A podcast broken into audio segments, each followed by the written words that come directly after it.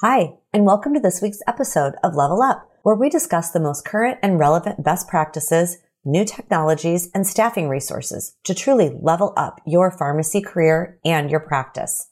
And now, get ready to level up. Jake, what's up? Welcome to Level Up. Hey, Ashlee, thank you. You know, I'm used to, to being on the other podcast. It's fun to be freeing without having the CE over here. I know. So, Jake, if you don't know Jake, uh, he's our Game Changers producer. Okay, sorry, it's fancy. It's a little bit more fancy. So uh-huh. producer. But um, today we're having him on Level Up because there's just there's so much going on here. So why don't you give everyone just like a max two to three liner of who you are and what do you say you do at CE Impact and a little bit about yourself. Two to three lines. That's interesting because I think I could take four lines for each job. Um, so at CE Impact, I'm the producer of Game Changers, but I'm also the course coordinator, one of the course coordinators uh, for our Community Health Worker Initiative. Um, and then outside of that, I actually work uh, with CPESN Health Equity as the managing network facilitator, a clinically integrated network of pharmacies uh, focused on addressing health inequities in their communities. That's amazing. So, do you uh, sleep, Jake? You you asked that when we turned the videos on that nobody else gets to see. My hair is a little bit uh, wonky today, but I say that that's just par for the course. Uh, I do sleep, but I do actually get to read a lot of books as well. So yes, you do. Yeah, yeah. You you have the best book recommendations of all. Okay, let's talk about CHW today. So, do you mind just sharing a little bit of background? What is CHW and where did the CHW inception come from? Yeah, so CHW is, is community health worker, and it is a, a non healthcare trained healthcare worker. Uh, if you ask my friend Richard Logan, he'll always equate that a, a CHW is similar to a social worker, though if you move a social worker from Birmingham to Nashville, Tennessee, they're still a social worker. If you take a community health worker and take them from Birmingham to Nashville, they're now just a worker uh, mm-hmm. because the, the community aspect is what's so vital about that CHW title. They know their communities. And, and you know, the last couple of years, actually, I've been very, very fixated on just staying in my house, candidly, uh, which we don't have to talk about too much, but you might have gone out of your house and you've seen some people and you've hung out with some people. And, and throughout the pandemic, there's been probably that person you know that knows everything, that can get you what you need, that has that connection. We'll call her Mary Sue. Uh, Mary Sue is essentially a community health worker. They know their community, they know the resources, they know the backdoor entrances, they know the secret handshake to get into the speakeasy in the high school uh, that's been renovated in Huntsville. So, so these are the people, it's real. Uh, these are the people that know everything and that can help us. But it's not about finding the speakeasy per se. It's about knowing which church gives out firewood so somebody yeah. can use it to cook in their wood stove and heat their house.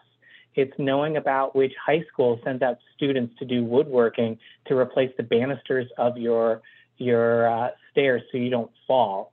It's which police office uh, department will pay for a night at a hotel, no questions asked, for domestic violence uh, right. victims. You know, that's the community health worker that knows all of those resources. And what's exciting is um, we're teaching those skills to everybody in our class. They're getting into the communities, they're finding these resources, and they're bringing them back to their pharmacy. That the, so the pharmacy becomes this local hub for all of these things. The other, the other aspect, that was a very long answer. The other aspect is like, where the heck did this start? And, and I always say San Francisco because that's where our textbook is from, and that's what our textbook says. Uh, but Pharmacy Times actually did a wonderful article that we can we can link in the show notes. Yeah. Um, and and the the idea of a community health worker actually came out of ancient China as like a barefoot doctor, as people integrated into their communities, just walking from house to house helping people. So it has a very very rich history of just helping people where they are.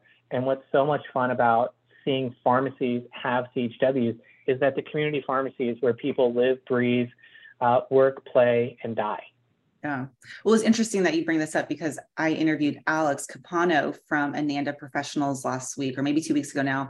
And she is not a pharmacist, but she works for this CBD company. And she even came out and said, you know, pharmacists are the most accessible, trust, trusting healthcare professional, but they're grossly, largely underutilized.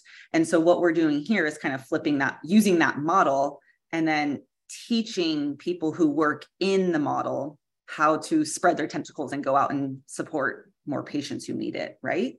Right. You know, and, it, and it's fun. One of the best resources that we have in our communities that everyone always forgets about are local libraries. Mm-hmm. You know, we had had one person tell us that they went to their local library and the local library did a at-risk youth event every night and they hosted Dungeons and Dragons, which sounds amazing to me. But at the same time, another library in a rural town in Iowa realized that through the CHW Friends Pharmacy that patients had access to transportation. They weren't able to get to the to the big city, if you will, to, to see their healthcare provider. And so the library established, with the pharmacy's help, established a bus route to and from the library to get patients to the big city so that they could go to their doctor's appointment. I love that so much. So, where exactly did the inception of the curriculum of CHW come from? Like, how do you take, how do you work this backwards? Like, you have this idea, you heard about it, it's been happening for hundreds of years, the, the idea of it. And then we create a program or a curriculum to implement it. But where, how do you, where did you start? yeah, so we wouldn't be anywhere without our partners at the Missouri Pharmacy Association and LNS Pharmacy. Wow. Uh, LNS Pharmacy is a, a, independent pharmacy in southeastern Missouri. Uh, we affectionately call that SEMO. And and Richard and Tripp, the two pharmacy owners, and their their amazing team out there. We've got like 12 different CHWs right now with a bunch of pharmacists and three different stores. They do a lot of really cool things. And Richard and we'll use Richard as our example. Richard's a unique, uh, wonderful person. He's actually in my my uh, phone book for my daughter as grandpa. So Richard is grandpa, just so Love you know, it. like he's amazing. And over the years, he's actually been a deputized sheriff and pharmacist in his community addressing the opioid epidemic. He's like one of the only pharmacists that is actually literally a sheriff. He's got his badge and everything to help address the, the opioid crisis. And in that process, he got to see his community, got to know his community, and they often go to um, kind of like public health events or, or things like that, saying what are their needs. And they realized that they were the only pharmacists there. Wow. And so they're starting to think about how do we do things differently? How do we engage this differently? How do we help these people? And with their work with the Missouri Pharmacy Association and all the great work from from Annie Eisenbison team, you know, they were working with the State Department of Health and Human Services and getting a lot of grant funding to address health inequities, look at the role of the pharmacy differently, and, and really expand practice. And they were able to take a, a CDC project called 1815, which every state has as, as funding, funding for chronic medical conditions, specifically diabetes and cardiovascular disease. And they were able to say, let's just take a little bit of that money and see what happens if we cross train a pharmacy technician as a community health worker. And HHS said, sure, let's see what happens. So the team at LNS Pharmacy developed the content because they had a CHW on staff um, because they realized that was the need in the community. They were at the, all the, the community events hearing about it. Um, so they had one and they started to build it. So we had a framework of content built with this grant through MPA and through LNS Pharmacy. Uh, so we were able to bring that to CE Impact because the question is, okay, we have this content. What's next? Yeah. Well, yeah, we're talking yeah, yeah. about an independent pharmacy. We're talking about a, an association at the state level. And we say, well, we have this content that can be used nationally, and we really need a strong educational partner. And so that's what brought CE Impact on is that none of those, they do like MPA does CE, but they're not a national CE provider. CE Impact is. CE Impact has, you know, PhD level individuals with a background in pedagogic methods and educational delivery and adult learning. That's kind of a big deal. And how do we yeah. take that learning and apply it to, to this curriculum, augment it, and then get it out to the masses? And so that's how we brought it to CE Impact, and then we ran with it. Um, where we are today, you know, we have launched nine different cohorts. We've trained close to 300 individuals by the end of the year, possibly up to 500 individuals because we're now uh, we got some grant funding left over right. and we need to, to, train over 200 people. So we're doing this live event and, and we're taking the course live. It's always been virtual, but now we're bringing it live. So now we have multiple ways to deliver it. The, the biggest hurdle we face is that CHW, although it is recognized uh, by the U.S. Bureau of Labor, that's who they are. Um, so it's a, a registered term for an employment for like this this person, uh, every state recognizes or credentials them differently, which mm-hmm. creates a bit of a bugaboo when trying to help people nationally. And that that is the, the work that the CE Impact team uh, and I work on is trying to make sure that we can support learners from any state uh, to take this program. Wow. You just interviewed yourself. You know, I had a whole list of questions and you just kept answering your own questions. I, I'm a storyteller. What can I say? I love it. Okay, so let's back up for a second. You might have you might have mentioned this, but just so I have the whole timeline, how did you come into contact with Richard? Like what what's the relationship there? How did you get this idea? So Richard Tripp and I are in business together. We we yeah. have a couple different companies that we work on, so we work closely, and this uh, aligned with a lot of those initiatives that we were working on, and we kind of streamlined the operations I to bring it. it to Yeah. Okay, makes more sense. So, where are we at today, and where do you think that this is going to go in the future? So, I guess to, to go back to interviewing myself, we've trained about 300 people. yeah. uh, have 200 more coming for the rest of the year. You know, it's amazing. It's so exciting. But boy, is it hard being on every Tuesday night. So, mm-hmm. so where do mm-hmm. I think we're going to go? I think we're going to have the opportunity to do this online learning that's 16 weeks long on Tuesday nights from 6 to 8 Central, um, probably three to four cohorts a year. Mm-hmm. Right now, we're doing about six to seven. So maybe cut that in half, not in a bad way. The demand is there, right? Yeah. But it, it's how do we meet the learners where they're at? And we've seen that there is a, a great need for a little bit of in-person learning. And so some states allow us to do on-demand content with in-person learning. And so that gives us more flexibility for, for ramping up because we could do a hosted in-person event in different areas every month. Right. Um, so it's hard to say how many cohorts. Uh, I think the big thing is that we are continuing to look at our framework where CE Impact is the hub, and we have a bunch of spokes within all these different states, and these states are able to deliver this content. Um, it's amazing, amazing material. We have pharmacists that take it, primarily pharmacy technicians. We have some health, public health employees take it. Uh, we've had a couple dietitians actually take it because it is a foundational course that anyone can take.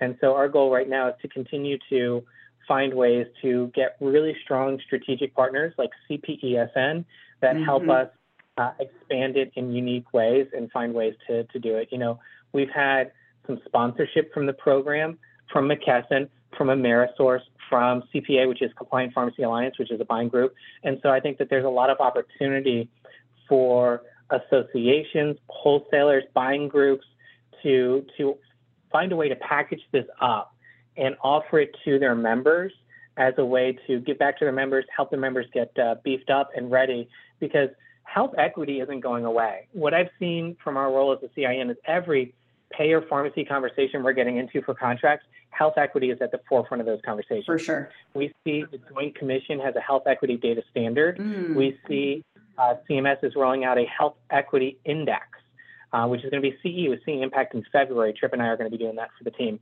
So there's a lot of information about how are we addressing health inequities, not just through the identification, but the but the the resolution of things that are identified.